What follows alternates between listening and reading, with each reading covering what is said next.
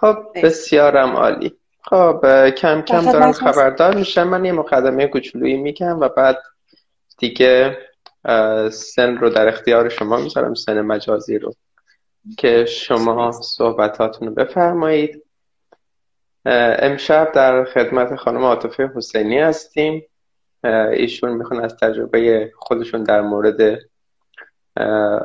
رژیم کتوژنیک بگن و اینکه چجوری با تغییر سبک زندگی و سبک تغذیه تونستن سلامت خودشون رو باز به دست بیارن. و ایشون خودشون هم صفحه اینستاگرامی دارن. آدرسشون هم می‌تونید از همینجا دنبال بکنید. کسانی هم که به پادکست گوش می‌کنن نشانی صفحهشون رو می‌ذارم مخاطبین بسیاری دارن و پست های مفیدی دارن.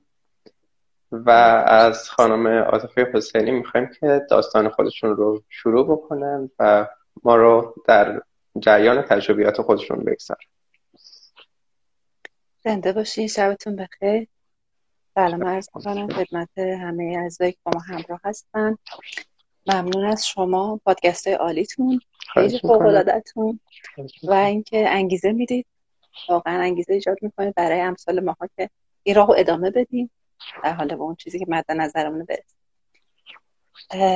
من واقعا نمی‌دونم از کجا شروع کنم. اول بگم چه اتفاقی افتاد که من با کتوژنیک آشنا شدم یا از همون شروع کتوژنیک رو شروع کنم بگم. به نظر من از همون چیزی که توی صحبتمون گفتیم که شما همیشه رژیم های مختلف رو امتحان کرده بودی از همون چالش های اولیتون حتی تو سنین پایین تر برای مبارزه با چاقی و مشکلات دیگه بفرمایید تا از همونجا پیش بریم.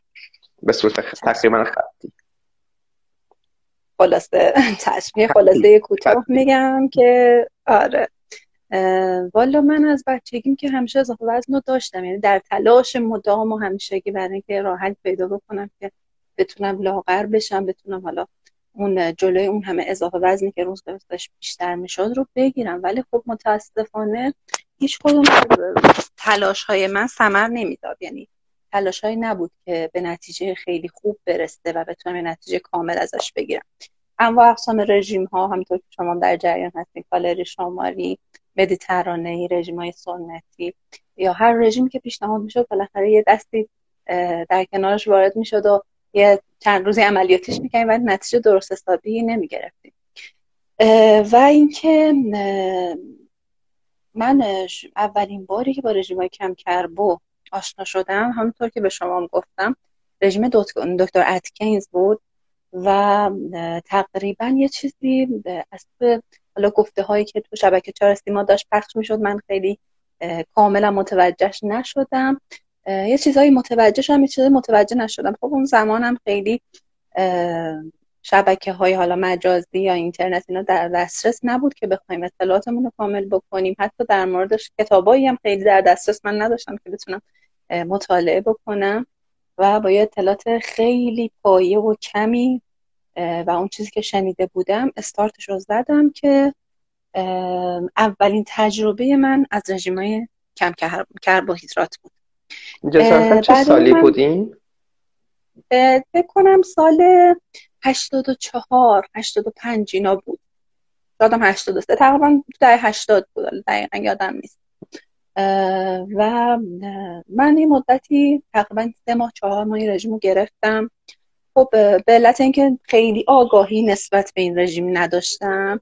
خیلی خوب نتونستم باهاش پیش برم. مثلا نمی‌دونستم یه رژیم دوره‌ایه و درمانیه و بعد حالا اطلاعاتم کامل باشه و چه چیزهایی باید استفاده بشه چه چیزهایی نباید استفاده بشه. یه چیزی سرسری ازش یاد گرفته بودم و شروع کردم. ولی خب کاهش وزن خیلی خوب داشتم. کاهش وزن تقریبا 17 18 کیلو من کاهش وزن داشتم و اون اولین تجربه من کاهش وزن خیلی بالا بود. 17 18 کیلو بود. چون همیشه اصولا من کاهشم 5 کیلو 6 کیلو نهایتا دیگه 10 کیلو و مجددا اون 10 کیلو 15 کیلو برمیگشت. یعنی دو برابر می‌شد سه برابر می‌شد حتی. یه چیز وحشتناکی از کار در میومد تا اینکه من بعد اون رژیم رژیم های کالری شماره و مدیترانه ای رو امتحان کردم. رژیم های خوبی بودن. ولی خب خسته کننده بود. اینکه می‌خوای هر روز بشماری حواست باشه که چقدر داری می‌خوری چقدر در روز کالری بعد مصرف بکنی چه چیزای بدنت احتیاج داره. این قاشق قاشق شمردن برای من خیلی خسته کننده و زننده بود. و منم توی دوره بودم که حالا هم فعالیت خیلی زیادی داشتم هم دوره جوانی خب بالاخره آدم تمایل بیشتری به خوردن و آشامیدن و حالا تفریحات سالمه به این شکل داره. و این باعث می شد که من خیلی موفق نباشم توی این رژیم تا اینکه من یه چیزایی از کتوژنیک شنیده بودم ولی نه کامل. همون موقعی که در مورد اتکینز شنیده بودم در مورد کتوژنیک هم شنیده بودم ولی میگم خیلی اطلاعاتم کامل نبود که بخوام شروع بکنم و خیلی مختصر بود.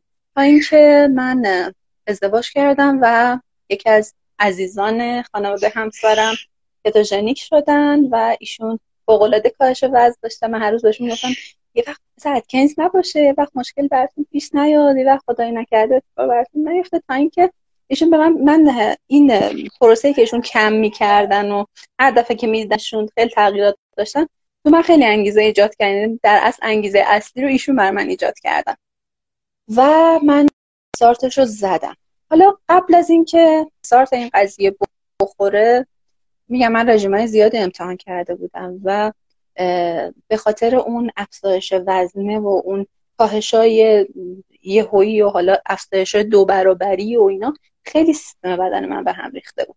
این مشکلات عدیده بر من به وجود اومده بود. از جمله اینکه تیروید داشتم مشکلات حالا پولیکیستیک تختان داشتم و خیلی مشکلات دیگه که باعثش همین به هم ریختگی هورمونی بود و همین ترش انسولین و مقاومت به انسولین بود و من خیلی نمی‌تونستم روش کنترل داشته باشم. با کتوژنیک آشنا شدم. زمانی هم بود که دخترم نه ماهش بود. استارتش رو زدم در دوره شیردهی و دیگه تقریبا الان یک سال و هفت ماه اینا باید باشه دیگه هفتش ماه هست که کتوژنیک هستم و از 137 تونستم برسم به 85 و فعلا که رو 85 موندم. لای جای جا افت سوالی چیزی هست من در خدمت هستم. این کل قضیه شدم و ادامه داشت. اگه سوالی چیزی داریم بپرسید من در خدمت هستم.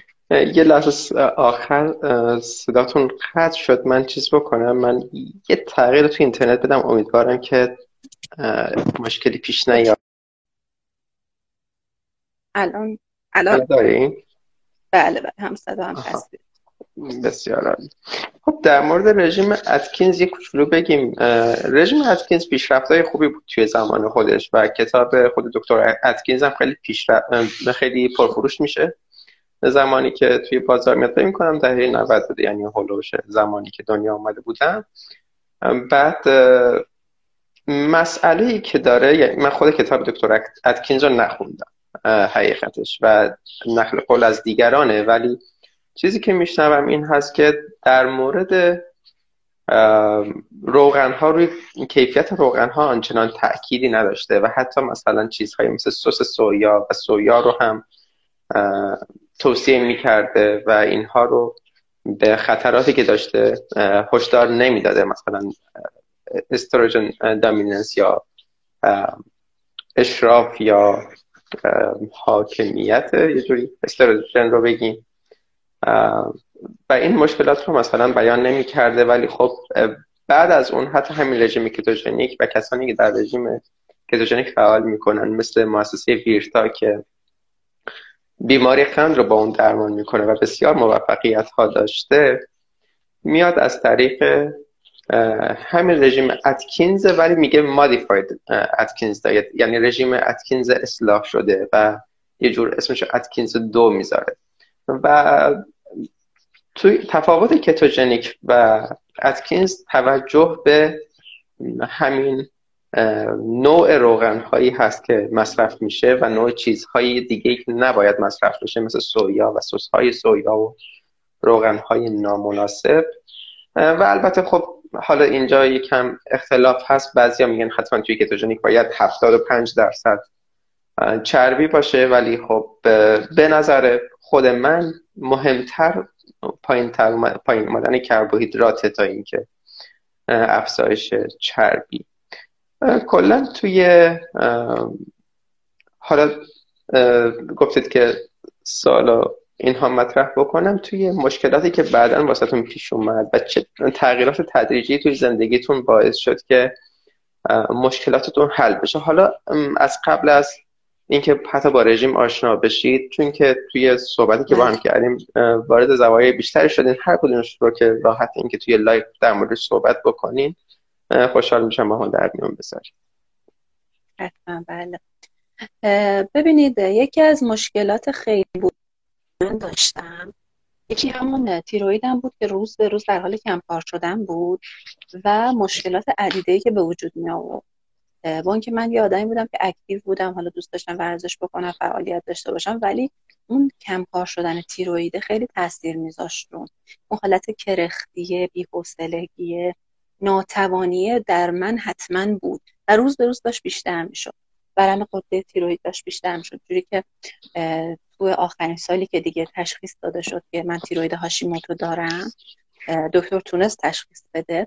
جوری شده بود که قده تیروید همچنان همچین برم کرده که من حتی راه نفس کشیدن نشدم نفس کشیدم بله. همه اینا برام سخت شده بود. صدای دورگه خشن خیلی بدجور شده بود. یکی از مشکلاتم این بود و این از برمیگرده به کودکی من که تقریبا کلا نامناسب بود. و دوره بود که به ما می‌گفتن که نمک های تصفیه شده استفاده بکنید نمک هایی که یوددار شدن استفاده بکنید. حالا تغذیه بیشتر رفت به سمت اینکه روغن مصرف نشه روغنه اشباه استفاده نکنید. و سعی بکنید حالا از های مایع بیشتر استفاده بکنید. رفتیم سمت آفتابگردان کانولا کلزا و بعدش هم که روغن کنجد. حالا باز کنجد به نسبت های دیگه باز می‌تونیم بگیم به ذره بهتر بود تو بقیهشون مناسبتر بود مصرفش. و اینا همه دست به دست هم داد و کمبود حالا ویتامین دی بود. به هر حال ما خانما بیشتر از همه می‌تونیم بگیم کمبود ویتامین دی رو تجربه می‌کنیم. چون بیشتر محیط منزل هستیم محیط سربسته هستیم. مثلا خانم ایرانی خب اجاب و این چیزا هم هست کمتر می‌تونن دریافت بکنن. قطعا کمبود ویتامین دی رو هممون داریم. اینا همه دست به دست هم داد. چاقیه روز به روز داشت بیشتر می‌شد. ولع من برای خوردن بیشتر می‌شد. یعنی هرچی من رژیم می‌گرفتم بدتر می‌شد. چون من رژیم می‌گرفتم که پر از کربوهیدرات بود. کمترین میزان چربی و کمترین میزان پروتئین دریافتی. یعنی پیش هر پزشکی که من می‌رفتم متخصص تغذیه که می‌رفتم اولین کاری که می‌کرد برای من میومد برای من قاشق قاشق مثلا برنج میذاشت یا کف دست کف دست نون میذاشت. خب این اصلا زمینه بیماری هایی که در من داشت ایجاد می‌شد رو مقاومت به انسولین بود. حالا هم تیروئیدم هم مشکلاتی که بعدها تو قاعدگی برای من به وجود اومد تو سن که تازه به بلوغ رسیده بودم و این دوره برای من داشت به وجود می اومد و پیش می‌رفت باعثش شد. می اومدن به آدم چی می‌دادن؟ یه رژیم می‌دادن که حالا انقدر قاشق غذا بخور انقدر مثلا نون می‌تونی بخوری انقدر واحد میوه می‌تونی بخوری. در صورتی که یه بدنی که مقاومت به انسولین داره هی داره بیماری هاش تشدید میشه باید زمینه درمان بشه. اینا هیچ کدوم روش تأثیری نداره فایده براش نداره. تا زمانی که تشخیص داده نشه که علت اون بیماری یا علت این چاق چی هست علت این که تو روز به روز به جای اینکه کاهش وزن داشته باشی داری افزایش وزن میدی و ادامه نمی‌تونی بدی. اون رژیم رو چی هست؟ این رژیم به هیچ دردی نمی‌خوره و این رژیم که من می‌گفتم دقیقا همین بود. و اینکه مشکل بعدی که وجود داشت این بود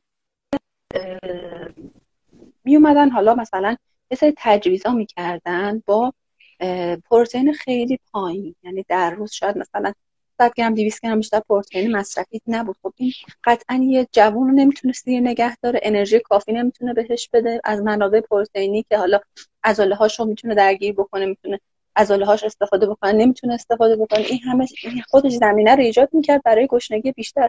من داشتم کربوهیدرات های مصرف می‌کردم که انسولین بیشتری ترشح می‌کردی انسولین بیشتر منو هی هر لحظه گشنه‌تر نگه میداشت. یعنی در اصل من فقط گشنگی میکشیدم. رژیم درست حسابی نبود. تا اینکه با رژیم مدیترانه آشنا شدم. خیلی جالب بود برام. و شروع کردم استارتش رو زدم بیشتر غذاهای دریایی استفاده می‌کردم. در کنارش ورزش می‌کردم. و این زمانی بود که من دیگه ازدواج کرده بودم و اون مشکلاتی که حالا میگم از قبل بود و علتش هم همون مقاومت به انسولین بود مثل سندروم پولیکیستیک سی او اس که خیلی از جوونا و خانم جوون درگیرش هستن. و خیلی روی قدرت باروری تاثیر داره متاسفانه. و علت اصلیش هم مصرف کربوهیدرات ها قندیجات و عادت های غلط غذایی هست. وقتی اصلاح میشه این بیماری کلا رو به بهبود میره. بیماری نیست که شما بتونید با متفورمین با یاسمین با حالا درمان های هورمونی که حالا هر پزشکی پیشش بری در نظر می‌گیره برات بتونی درمانش بکنی. یعنی راه حل درمانی نداره. ولی راه حل تغذیه‌ای 100 درصد. من این درمان رژیم مدیترانه‌ای رو شروع کردم و در کنارش هم پیاده روی می‌کردم و ورزش های حوازی انجام می‌دادم. کلا من تو هشت ماهی که تونستم این رژیم رو ادامه بدم و خیلی رژیم خوبی هم بود چون من همه چیزو می‌تونستم مصرف بکنم تقریبا. حالا به غیر از گوشت قرمز و حالا حبوبات و مثلا غلاتی که باید کمتر مصرف می‌کنم و اصلا این کمتر مصرف کردن از سمت خودم بود بیشتر. حالا تو رژیمی که قرار بود گرفته بشه. و حالا میوه هایی که در استوایی بودن چیزا بودن می‌تونستم استفاده بکنم. به قول خودم کم قندها و میوهایی که حالا شاخص گلاسمی کمتری داشتن سعی می‌کردم استفاده بکنم. چون تازه داشتم میخوندم یه چیزایی داشتم متوجه میشم که اصلا علت این همه درگیری های بدن من در مورد چی هست.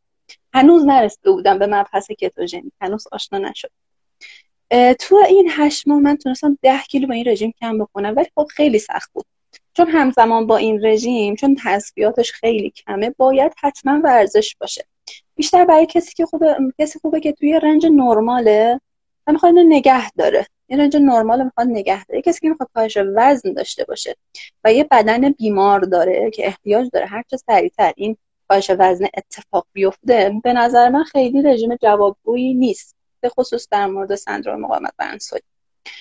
و اینکه بعد اون دیگه من آشنا شدم حالا با رژیم کتوژنیک. من دوبار تجربه استخ داشتم. تنها دلیلش هم همین اضافه وزن زیادم. دیگه خاصی نداشت. که من تو اون دوره که باردار می شدم به علت همین مشکلات مقاومت به انسولین کبدم درگیر بود و حالا درگیری کبدم کمتر مشخص می‌شد چون کبد خیلی سختتر تشخیص داده میشه که حالا چه مشکلاتی داره و چقدر درگیره و و اینکه که براتون بگم که خیلی مشکل قلزت خون داشتم. یعنی خون رسانی به جنین کمترین میزان اتفاقی بود که میافتاد و بابت این قضیه من دو تا تجربه رو تجربه خیلی دردناک و حالا نمی‌تونم بگم غم انگیز ولی دردناک رو می‌تونم بگم چون خیلی اذیت شدم. تجربه دردناک رو داشتم و این تجربه ها گذشت. و من با کتوژنیک آشنا شدم باز دوباره من زمانی بود که دخترم باردار بودم. متاسفانه نتونستم کتو رو ادامه بدم. تا دخترم شد نه ماهش اونجا من استارتش رو زدم. این دوست عزیزم که میگم از خانواده همسرم خیلی کمک من کردن. از همینجا ازشون تشکر می‌کنم و واقعا خودم مدیونشون می‌دونم. و ایشون من رو با یه بنده خدایی آشنا کردن که مربی بودن. به عنوان مربی حالا رژیم های بچه ها می‌دادن. یه یک ماه من همراهی کرد بعد اون یک ماه اتفاقاتی افتاد که دیگه کلا آنکات شدیم با هم دیگه نشد که همراهی بکنم و خیلی خوب شد برای من. چون به هم یه انگیزه ای داد که چرا باید متکی باشم به کسی؟ بذار خودم اون چیزی که می‌خوام پیدا کنم و اون چیزی که لازمه بدنم رو کشفش بکنم. ببینم علت این بیماریام چه این درگیریام چیه. خلاصه من شروع کردم دیگه. استارت زده شد و از قبل در مورد کتوژن خونده بودم. این خانمم یه مقدار کمکم کرده بود. یه چیزایی یاد گرفته بودم. فقط می‌دونستم که قند نباید مصرف بکنم و حالا کربوهیدرات ها هست می‌شد. در همین حد. چون بالاخره کسی که مربی خیلی توضیح نمیده که داره چیکار می‌کنه و هزینه می‌خواد دریافت بکنه ترجیح میده که خیلی توضیح نده. بگذاریم از خودم که بر همه دیگه توضیح دهیم همه رو چی میگن؟ کامل اطلاعاتمون در اختیارشون گذاشتیم و کمکشون می‌کنیم. و اینکه من شروع کردم خوندن. روز به روز که میگذشت میدم آه خب اینجا من اشتباه داشتم. خب مثلا این کارو کردم خطا بوده. این چیزو مثلا مصرف می‌کردم این کارو نمی‌کردم. علت بیماریامو کشف کردم. اصلا فهمیدم سندروم مقاومت به انسولین یعنی چی؟ چه اتفاقاتی میفته چه آنالیزی تو بدنم شکل می‌گیره که باعث میشه حالا تولید بیماری بکنه. بعد با فستینگ آشنا شدم. فستینگم خیلی کمکم کرد. ولی خب اصولا توصیهش نمی‌کنم برای خانم خیلی حالا رژیم فستینگ رو. ولی هم در مورد که خودمون صحبت بکنیم حد استانداردش برای خانمای ایرانی که نه ورزش های آنچنانی خیلی خسته کننده انجام میدن اصولا و نه متابولیسم های خیلی بالایی دارن. بهتره که در حد همین استاندارد باشه کفایت می‌کنه برشون البته خب قطعا کسی که حالا داره ورزش حرفه انجام میده و یا اینکه یه روتین حالا حوازی یا حتی یه روتین مثل پیاده روی چیزی در کنار زندگی روزمرهش هست خب اون قضیهش مقدار متفاوت تر میشه در این زمینه. و این تجربه شخصی من حالا شاید خیلی دل علمی درستابی هم نداشته باشن. این تجربیه که من شخصا دارم. و اینکه کتوژنی کمک کرد به من که من تخمان سندروم تخمان پولیستیکم رو درمان بکنم. چیزی که سالها به خاطرش از 19 سالگی من درگیر این قضیه بودم. درگیر این بودم که چرا دوره ها فرقای قاعدگی من هیچ وقت مرتب نمیشه. همیشه دکتر رفتم دارو مصرف کردم هیچ فایده برای من نداشت. همش من گفتم ورزش بکن ورزش به تنهایی هیچ فایده برای من نداشت. فقط جلوگیری می‌کرد از اینکه تشدید نشه این بیماری. درمانش نمی‌کرد درمان قطعی. همیشه سیکلای به هم ریخته مشکلات هورمونی آکنه های پوستی که اصلا دلیل اصلی شکلش همین قابت بنسانی و اون سندروم تخمدان پولیکیستیک یکی از دلیل آکنه هایی که خانم‌ها تو سن جوانی و حالا دورهای قاعدگیشون تجربهش می‌کنن و پوست خراب کبد چرب ریزش مو خشکی پوست تیروئید یعنی دیگه یه چیزی میشه گفت امول امراض شده بودم تقریبا. همه اینا با کتو واقعا درمان شد. همه اینا علتش اون کربوهیدرات های زیادی قندیجات زیادی بود که من مصرف می‌کردم و اون بار انسولینی بالایی بود که تو بدن من جریان پیدا می‌کرد. بدن من نمی‌تونست اینو هندل کنه و واقعا کم می آورد حالا ذخیره می‌شد ذخیره سلولی می‌شد. که روز به روز من چاقتر می‌شدم. فقط این وسط خدا به من رفت دیابت رو نگرفتم. تنها چیزی که من واقعا تجربهش نکردم. ولی خب تا مرز رفتم. یعنی جوری شده که دکتر من گفت ممکنه پیش دیابت باشی. باید کنترلش بکنی بعد مراقبت بکنی.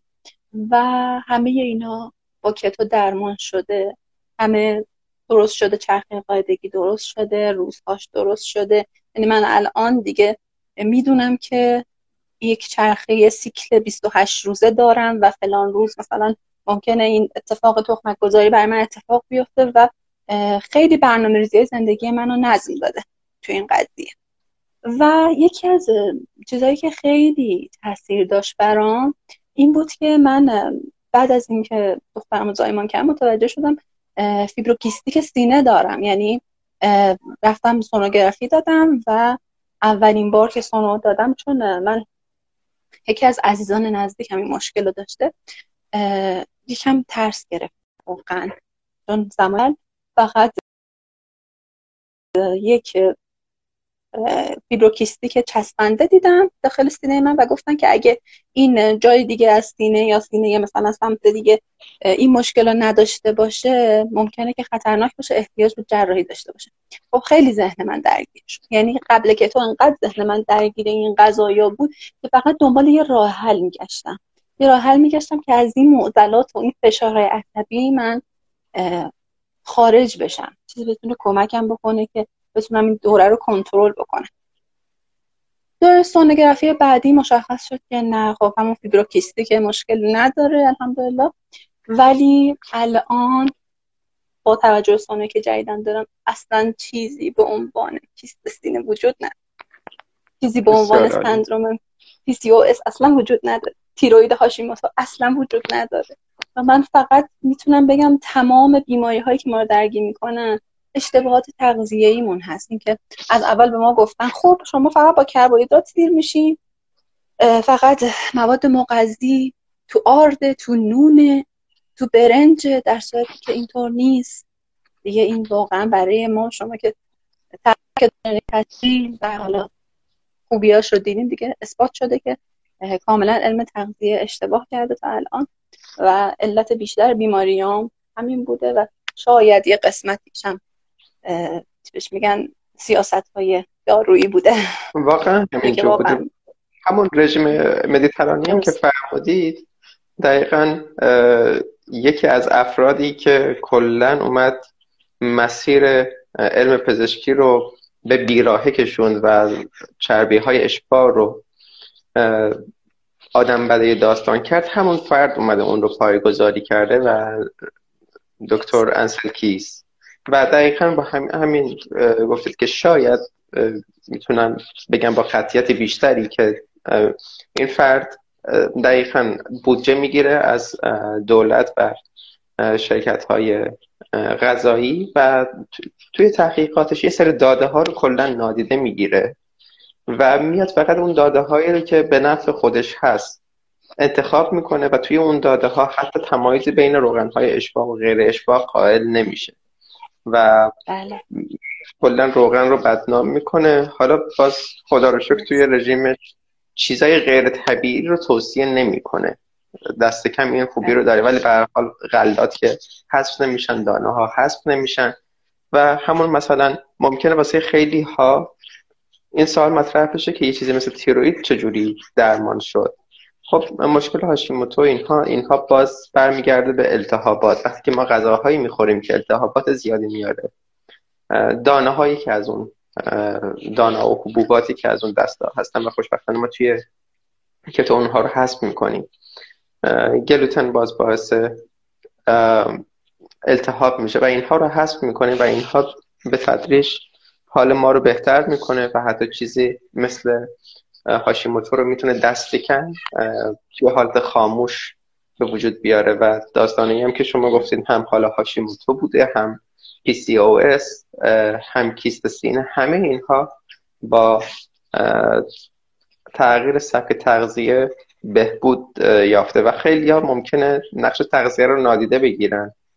در صورتی که ما می‌دونیم وقتی که مریض میشیم میریم یه قرص می‌گیریم چند میلی گرم هست و توقع داریم که اون یک کار بزرگی واسمون انجام بده و واقعا هم انجام میده. تغییر خیلی زیادی رو ایجاد می‌کنه. چجور اون یک بله.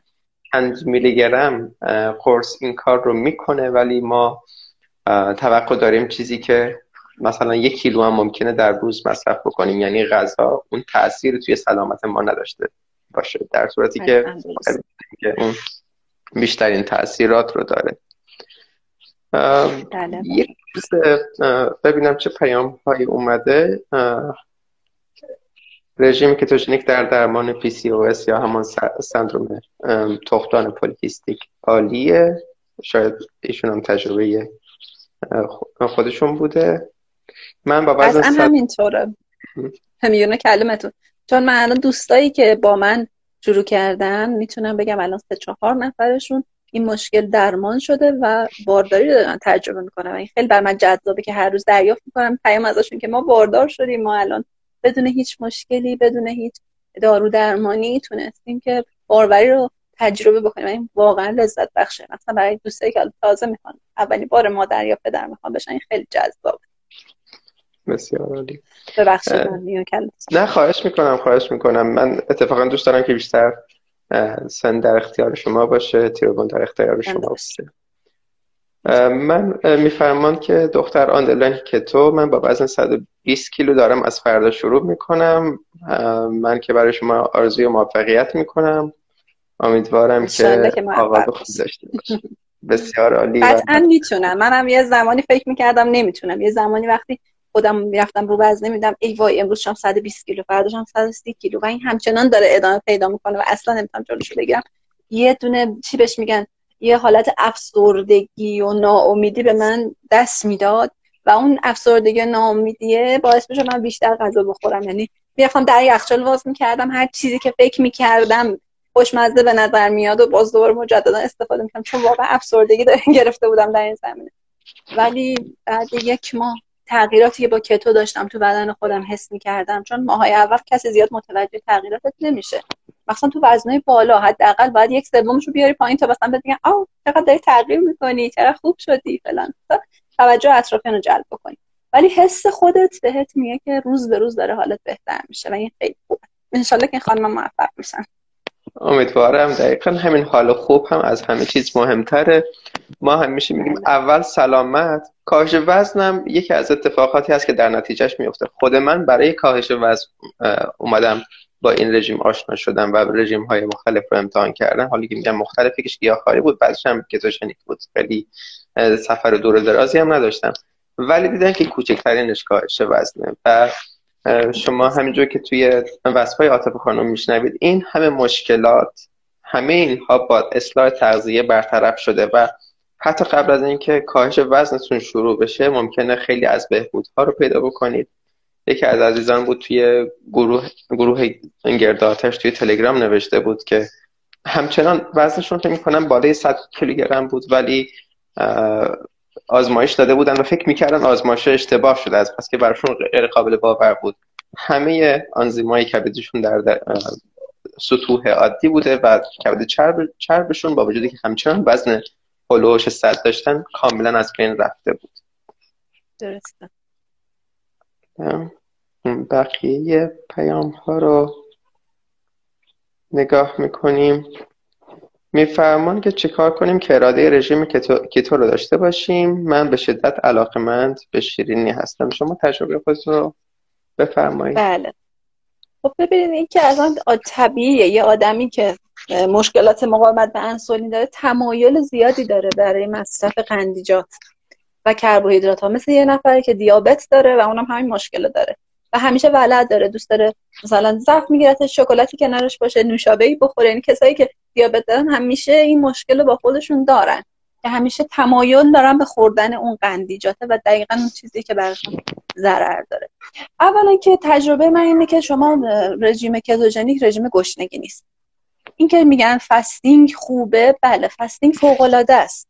وارد شدن تو مرحله اتوفاژی فوق العاده است. این که باعث میشه شما بتونید بیماری های سبول عراجی حتی مثلا مثل سرطان رو بتونید با قرار گرفتن تو مرحله اتوفاژی درمانش بکنی این خیلی فوق العاده است. ولی فستینگ رژیم کاملا مجزا کتوه کتو استاندارد همینیه که شما دو تا سه بعد غذای کامل در روز مصرف می‌کنید با 70 درصد 70 تا 75 درصد چربی 20 تا 25 درصد پروتئین و 5 درصد کرب روزانهتون. این اصلا که برای خانومی که حالا تو سن جوانی قرار داره حالا وزن خیلی بالایی داره. یه کسی که مثلا مثل من 137 کیلو بوده قطعا یه قابلم برنج کم کم غذاش بوده. نمیگیم کم خوراک بوده ما اصلا هیچ چی بهش میگم بی پرده داریم صحبت می‌کنیم هیچ رو درواسی با هم نداریم.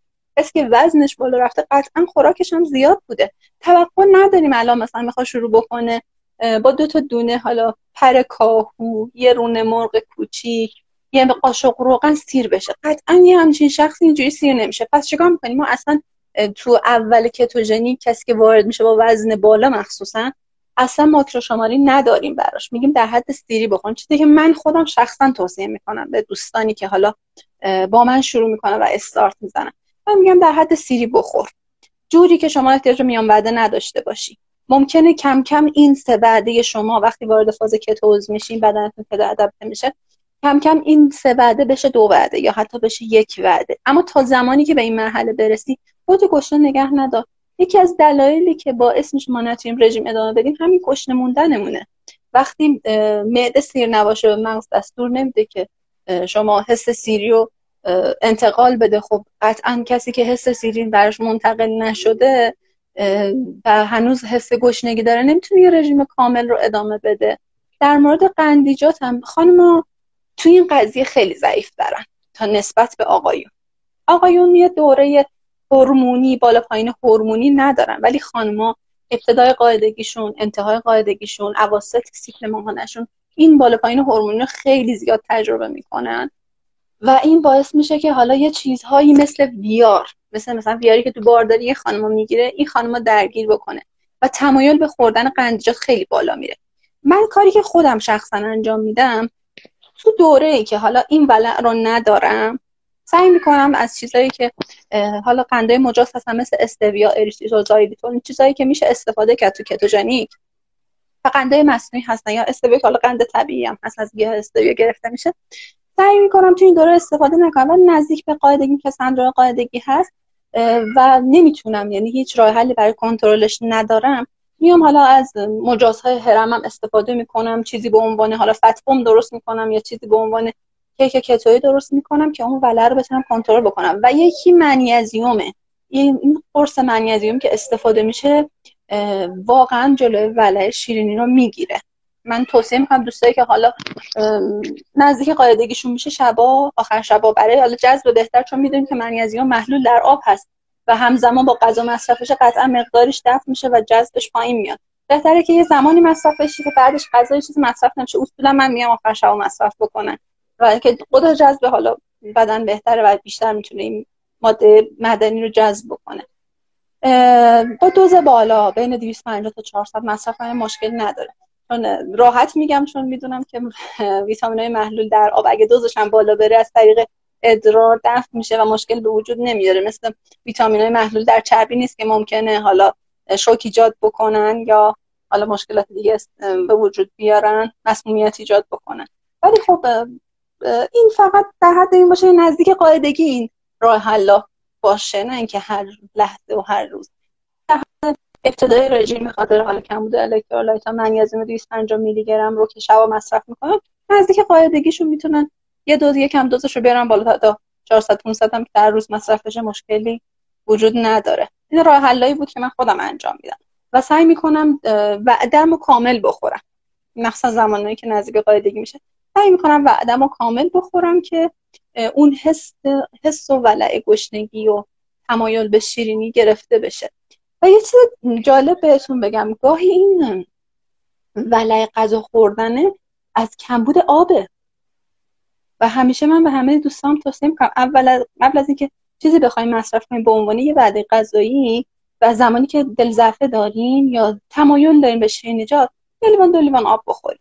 احتمال اینکه شما با کمبود آب مواجه هستین و حالا متوجه نمیشین یا بدنتون اینجور به شما فرمان میده که شما نیاز به غذا داری ممکنه اون رفت بشه اون تشنگی که رفت بشه اون مشکل ولم حل بشه. و واقعا جواب میده. این تجربه شخصی منه و جز تجربه شخصی من اینجا چیزی گفته نمیشه. حالا نمی‌دونم چقدر پای علمی دارن یا نه ولی خب این که من تجربه کردم. اگه رفت نشد اون موقع میریم سراغ گزینه های بعدی. و اینکه سعی می‌کنیم حالا تو که تو یه مقدار اون بعدمون رو چربتر مصرف بکنیم که اون ولع رو باز کمتر می‌تونه بکنه. حالا من همینجور که شما فرمودید چند چیز رو اضافه بکنم. همینجور که شما فرمودید این رژیم رژیم گرسنگی نیست که ما نیازی به اراده آنچنانی داشته باشیم و یه چیزی رو که ممکنه یکم جنجالی به نظر بیاد یکم عجیب به نظر بیاد این هست که خود من به اراده آنچنان اعتقاد ندارم. اگر که چیزی درست باشه جواب بده خود شما رو پیش می‌بره. اینجوری نیست که شما حتما باید یه مبارزه رو بکنید و این مبارزه اگر دائم بخواد باشه آخر یه روزش میبازید. یه روزی سپر رو و شمشیر رو میندازید. ولی وقتی که شما تغذیه مناسبی داشته باشید بدنتون هم احساس قناعت می‌کنه. و حالا یه سری چیزها رو که اگر مثلا بخوام متفاوت بگم مثلا اگر که پلهوش دوران قادگی شما یه سیب خوردید یه پرتقال خوردید نه اینکه حالا آب میوه چون که اون ضررهای خودش رو داره ولی حالا یه میوه سالم خوردید من مسئله ای نمی‌بینم. این, ممکنه شما رو موقتا از کتوسیس هم خارج بکنه. ولی مشکلی نیست. اگر که به هر حال یه غذای طبیعی هست قند خیلی بالایی نداره. و مخصوصا آره به نسبت مثلا یه چیزی مثل چیز در نظر بگیریم مثل میوه ها در نظر بگیریم میوه ها خیلی شاخص گلایسمی پایین دارن و. از جهت دیگه اینکه حالا این داستان طولانی داره و توی خیلی live ها بهش اشاره کردم به صورت خلاصه اینجا میگم که گیاه چون که شاخ, و دندون نداره و پای دویدن نداره ریشه در خاک داره این سموم دفاعی رو تولید می‌کنه ولی این سموم در میوه خودش کمترینه چون که می‌خواد میوهش انتقال دانه هاش به جاهای دیگه باشه برای گسترش نسل خودش. به خاطر همین این سموم دفاعی که تاکید بیشتر من روی اون هست و کربوهیدرات توی میوه خیلی پایین تره حالا اگر که یک زمانی هم میوه خوردی اشکال آنچنانی نداره. شما رو از کتوسیس خارج می‌کنه. ممکنه های دیگه هم بیاره. ولی آنچنان اگر در حد میان کلمتون اگه در حد میوهی باشه که بخوام بتونیم تو لوکر مصرفش کنیم چون لوکر می‌دونیم که فاز یک لوکر تقریبا هنوز تو فاز کتوز هستیم.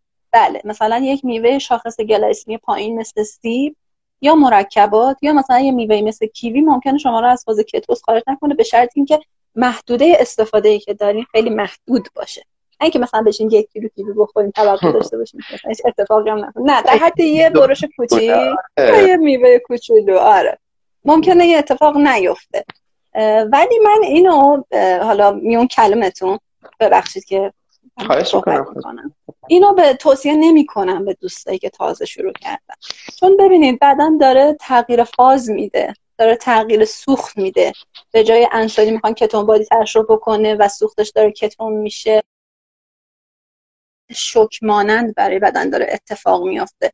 بدنی که تا الان انسولی میسوزونده خب حالا دیگه اون حجم انسولین بهش نمی‌رسه. در صورتی ما هم ترشح انسولین داریم ولی خب اون سطح ترشح خیلی پایین آورده شده و یکی از علائم کتوفلو هم که مثلا یکی از اتفاقی هم که میفته میگیم کتوفلو شما وارد فاز میشی همینه. خب می‌کنه بهتره که اینا رعایت بکنه. هم می‌خواد میوه استفاده بکنه بهتره میوه هایی باشه که تو درم غذای کتوژنیک مجاز هستن. توت فرنگی خیار نارگیل آووکادو اتفاقا میوه های خوبی هم هستن و خوشتم هم هستن و خیلی هم جذابیت مصرف دارن بین خانما مخصوصا. خانواده بریا هستن و شاتوتی که می‌تونه استفاده بکنه تمشک جنگلی هست که می‌تونه استفاده بکنه. از اینا اگه دم دستشون باشه آره ایرادی نداره. هیچ مشکلی هم نداره. یا همون میوه هایی که گفتیم مثل مرکبات یا مثلا یک عدد سیب که شاخص گلایسمیش خیلی پایینه. به نسبت حالا میوه های دیگه تو رنج پایین شاخص گلایسمی قرار می‌گیرن. ولی بازم توصیهش می‌کنیم که کسی که اوایل رژیم این کار نکنه. تا بدنش که تو ادپته بشه بدنش عادت بکنه. بعد حالا مثلا یه کسی که 6 ماه کتوژنیکه. با یک عدد سیب یا مثلا چند تا دونه حالا هویج یه سریا میگن که هویج مشکل نداره مصرفش کتو یه سریا میگن نه اصلا نه مصرف بکنی. ولی خب به خاطر تو چیز اون اتفاقاتی که تو پخت این غذا به وجود میاد و باعث میشه شاخص گلایسمیش بالاتر میره بهتره که مصرف نشه. حالا خامش در حد کم موردی نداره و در پختش رو بهتر بیشتر رایت بشه که استفاده نشه. حالا زمانی هم پیش اومده این اتفاق افتاده شما هویج پخته خوردین اون خیلی شما رو نمی‌تونه از کتو خارج بکنه. یا یه مهمونی رفتین یه دونه سیب نصف سیب خوردین مجددا برگشت شما به کتو خیلی راحت تره. تا کسی که حالا اوایل از هنوز خوب وارد فاز کتوز نشده هنوز بدنش کتو ادپته نشده. اینم برای دوستایی که الان اوایلشن ولی من با نظر شما موافقم. الان مثلا شخصی مثل شما یا من یا هر کسی که طولانی مدت کتو هست قطعا سریعتر می‌تونه برگرده به کتو کاملا کاملا درسته. منم اتفاقا با همین نظر شما موافقم که اوایلش اتفاقا کم به خودتون حالا اگرم اوایلش یه کوچولو اراده بذارین این خوبه. بعدش بدنتون بله. عادت که می‌کنه خیلی سریعتر خیلی راحتتر می‌تونید توی رژیم بمونید. و حالا اگر. مثلا سه ماه شش ماه که گذشت استفاده از هر از گاهی از این چیزها خیلی آسیب اصلا ممکنه آسیبی نزنه. و قضیه این هست که خیلی سریع هم برمیگرده که تو من حتی آزمایش های مختلفی رو با اصل هم کردم. درسته. اول که خیلی باشه صدامون داشتیم یک لحظه قطع شد یه چی... آها. یه زمان که مثلا اصل رو امتحان کردم اصل خیلی واسم زیاد شیرین بود. اول که خود آدم میلش کم میشه به چیزای شیرین. یعنی یه چیزی بود که می‌گفتم بله، من قبلا این چجوری میخوردم. ولی به حال من موقتا از کتوسیس خارج می‌کنه ولی دوباره برمیگردم. اولش یه کوچولو بله. اراده بذارید بعدش دیگه بدنتون اول که خیلی میلش رو پیدا نمی‌کنید دوم خارج خارجم شدید برمیگردید. و یه چیزی هم حالا در این به حال از تجربه خودم نمی‌تونم بگم ولی چیزی که حالا از جاهای دیگه شنیدم در مورد خانوما در مورد فستینگ شنیدم اگرم می‌خوان فستینگ رو دنبال بکنن یا روزه رو دنبال بکنن اگر آقایون اینجوری هست که صبحانه رو بیخیال میشن می‌ذارن هر وقت شد خانوما اینجوری باشه که صبحانه رو بخورن و وعده بعدشون هم حالا توی ساعت بعد روز بخورن. دیگه از اون وعده قبل از حالا غروب آفتاب و اینها که خوردن از بعدش تا روز بعد غذا رو نخورن.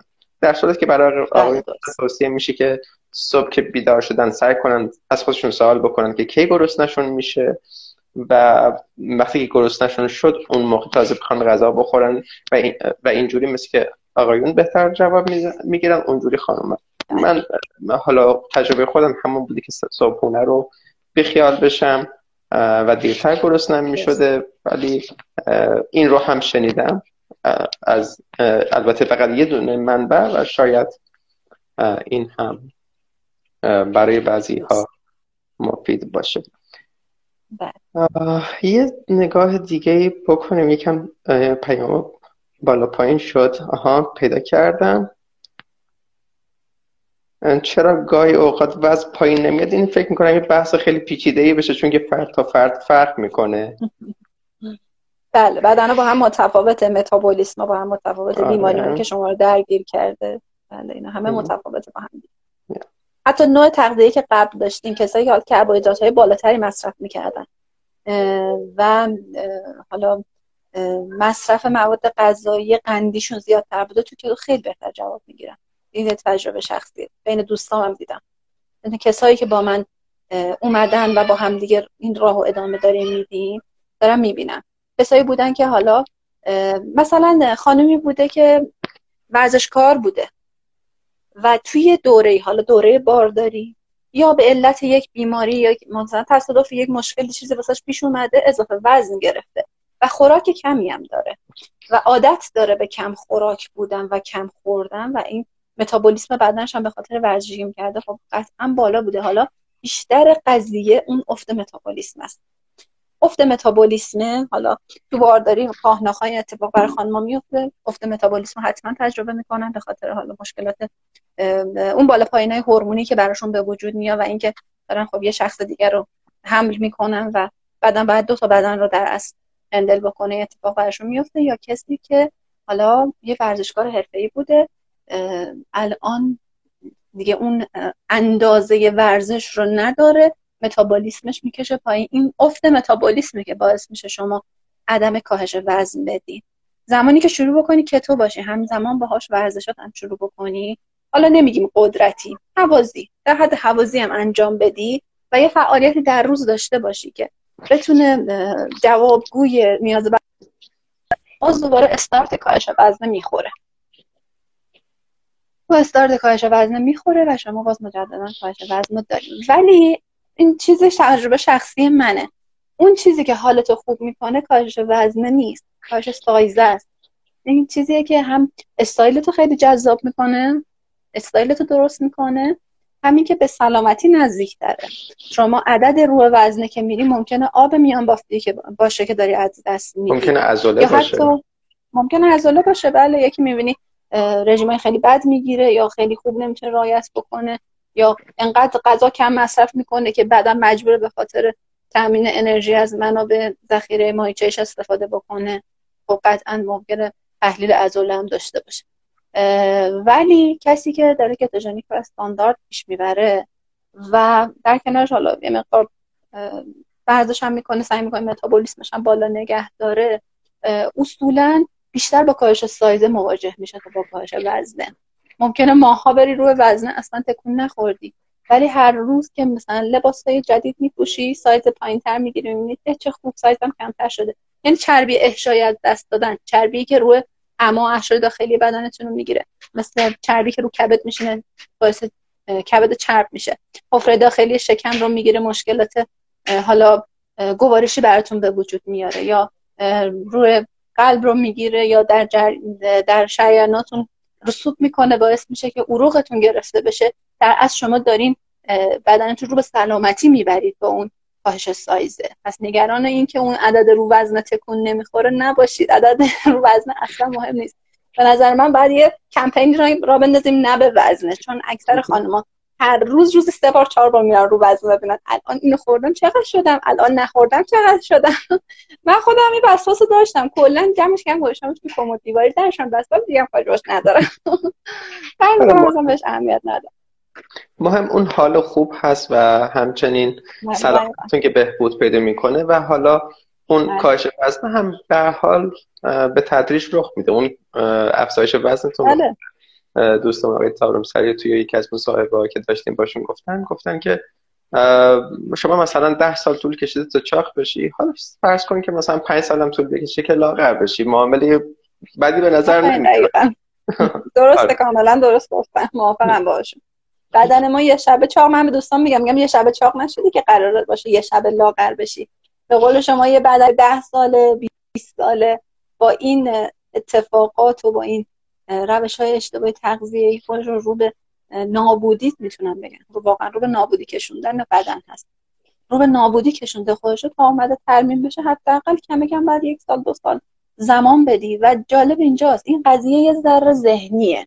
ذهنت وقتی تکرار بشه یه چیزی براش بعد یک سال دیگه براش باور میشه که شما اصلا مثلا تمایل به برنج نه مثل من. من الان باور می‌کنید؟ حتی در گونی برنج رو وا می‌کنم من بوی برنج متوجه نمیشم. یعنی هیچ ارق بشم در صورتی که قبلا اگه بوی برنج ایرانی به من می‌خورد من میمردم. واقعا جدا یا خانم های ایرانی در مقابل برنج ایرانی واقعا ضعیفی. یعنی لحظه ای که در گونی رو وا می‌کنیم بوش بهمون می‌خوره مست میشه آدم. واقعا از اون عطر دلانگیز که داره. ولی این یک پس باور ذهنیه. یه باور غلط ذهنیه که ما به خودمون ما اگه برنج نخوریم میمیریم اگه نون نخوریم میمیریم نه از دلم اینجوری نیست. یک زمانی کل برنج ایران شمال ایران بود و انقدر راه های مواصلاتی کم بود که سال یک بار مردم می‌تونستن از این برنج حالا جذاب شمالی استفاده بکنن. بقیه سال چیکار می‌کردن؟ اون شیش ماهی که حالا تا اومده بود درو بکنن گندمی رو و اون گندم بماند که سبوسدار بوده پر از مواد مغذی بوده فیبر کافی داشته و نمیذاشته که حالا بیش از حد اون نشاسته و قندش تو بدن جذب بشه. خب خیلی فرق داره. با این قارد سفیدی که ما در این استفاده می‌کنیم و متاسفانه آخرم بهش اضافه کردن جدیدن که اصلا دستکاری ژنتیکی شده؟ آفرین دستکاری ژنتیکی هم که هیچی دیگه. اصلاح کردن که بتونن یه نسلی رو نابود بکنن به نظر من. این کمک به نسل نیست این نابودی نسل است واقعا. درست. پس خیلی سخت نیست. ذهنیتمون رو درست کنیم اوکی شد. هلوهوش یه پنج دقیقه فرصت داریم یکم سریعتر رد میشیم. میفرمان که از کتو خارج میشیم گرسنگی سخت تو چون که دوباره اون سیری رو تجربه می‌کنید.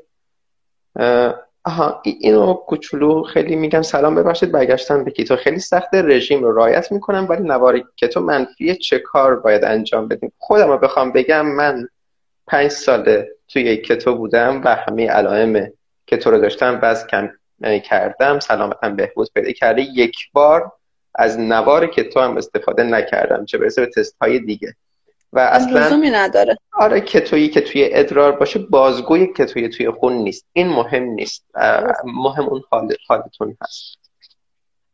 بله، شما هم چیزی برید اضافه فرمایید نه منم هم همین که شما گفتین. تست ادرار نمی‌تونه اون چیزی که داخل خون شماست نشون بده. مثل یه مادری که بار داره اینها راحت تر می‌تونن برای خانم قابل هست یه مادری که بار داره هفته اول اگه آز تیتر بتا بده حتما بارداریش مشخص میشه. ولی تا ده روز 15 روز تست خانگی که تست ادرار هست اصلا ممکنه حتی نشونم نده که شما حالا خانمی هستی که مثلا باردار شدی و یا جنینی رو داری حمل کنی پس نمی‌تونه یه تست کاملا درست و صد درصدی باشه. هر تست ادراری می‌تونه اشتباه و خطا داشته باشه.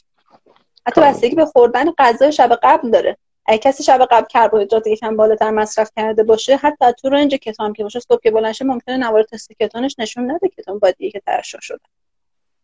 پس نمیشه صد درصد بشه اعتماد کرد. به نظرم به جای هزینه اون نز...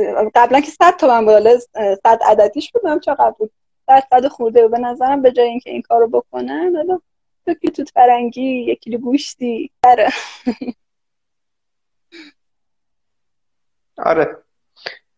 و میفرمان که فقط سه روز اول رو تحمل کنیم. تمام تجربه خودم بوده. آب نمک عالیه. واسه سردرد و سرگیجه غیر آب نمک و الکترولایت چی توصیه می‌کنیم من همینا به ذهنم می‌رسه و اینکه دقت بکنید که پروتئین و حالا چربی کافی هم بهتون برسه شما هم مگر بله همین. ببینید یه چیزی هم که می‌خوام بگم در مورد حالا خیلی جاش هست که صحبت بکنیم. که در مورد مکمل های پروتئین هست که خیلی استفاده می‌کنن. اولا که حالا اون کسایی که استفاده می‌کنن باید شرایطش رو داشته باشن شرایط استفاده داشته باشن. کسی باشه مثلا قدرتی داره کار می‌کنه یه آدمی که حالا بدنساز ورزشکار حرفه‌ایه یا حالا پروتئین طبیعی منظورم بودن. اون مصرف پروتئین بالاتر. جان. پروتئین طبیعی منظورم بود نه پودر پروتئین. بله نه اینو دارم میگم برای دوستایی که از پودرای پروتئین استفاده می‌کنن. من با شما موافقم.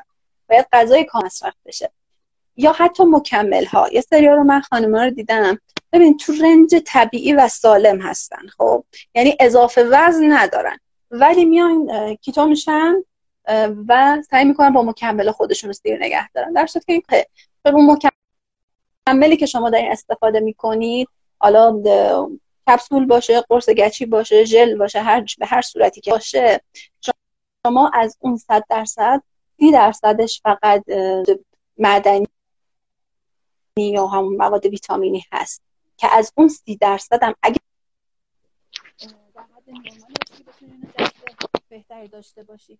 حالا میای یه حجم زیادی از کلسیوم وارد بدنت می‌کنی.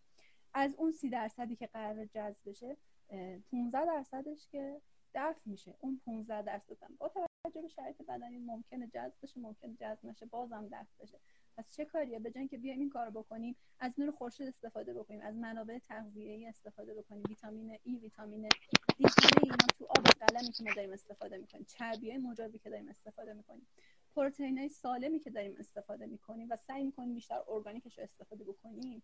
داره تعمین میشه. شما حتی تو جسارتا وقت داره تموم میشه. یه سی ثانیه چهل ثانیه وقت تو سبزیجات که داری استفاده می‌کنی انواع اقسام ویتامینا داره تعمین میشه. حتی ویتامین سی که خیلی همه سعی می‌کنن روش مانوف بدن که آره حتما ایمنی بدن تو فقط ویتامین سی تامین میشه و اصلا اینجوری نیست. شما می‌دونید و منم می‌دونم که قطعا اینجوری نیست. اما خب می‌تونم با همین سبزیجات تکمیلش بکنم و احتیاج به خوردن مکمل های اضافی و اون بار اضافی که برای کلیه ایجاد میشه نیست. دوستان به دوستان بگم. و حتی پروتئین پروتئین هم مشکلات گوارشی براشون به وجود میاره. پودرای پروتئین بهتر استفاده نکنن. بله. خیلی ممنون از وقتتون. من نگرانم که live تموم بشه. نه خواهش می‌کنم. خیلی استفاده بردیم. خیلی ممنون که قبول کردید که توی live شرکت کنید. ممنون از وقتتون و ممنون از در اختیار گذاشتن تجربیاتتون و به همرسانی تجربیاتتون. پیروز کامیاب باشید. قربان شما. خدا نگهدار. امیدوارم این قسمت از گرد آتش براتون مثبت واقع شده باشه. اگر اون رو به صورت ویدیو و روی یوتیوب می‌بینید لطفا ویدیو رو لایک کنید و عضوی از کانال بشید. تا وقتی ویدیو جدیدی بیرون میدم جز اولین کسانی باشید که از اون مطلع میشه.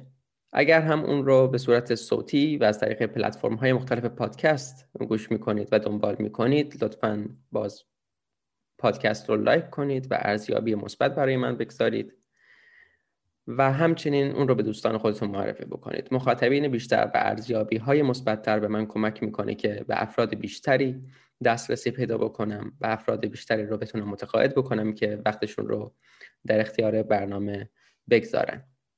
همچنین اگر امکان پشتیبانی مالی از برنامه براتون وجود داره لینک پیتریان برنامه توی توضیحات هست. البته می‌دونم که این امکان بیشتر برای کسانی که خارج از ایران زندگی می‌کنن وجود داره که به کارت اعتباری و اکانت های PayPal دسترسی دارن. همچنین اکانت PayPal من و QR code بیت کوین من روی وبسایتم هست mktahmasbi.com که از اونجا هم می‌تونید باز پشتیبانی مالی بکنید. اگر هم که پشتیبانی مالی ممکن نیست همین معرفی برنامه به دیگران و حتی ارسال فایل برنامه به دیگران می‌تونه کمک کننده باشه. پیروز کامیاب باشید.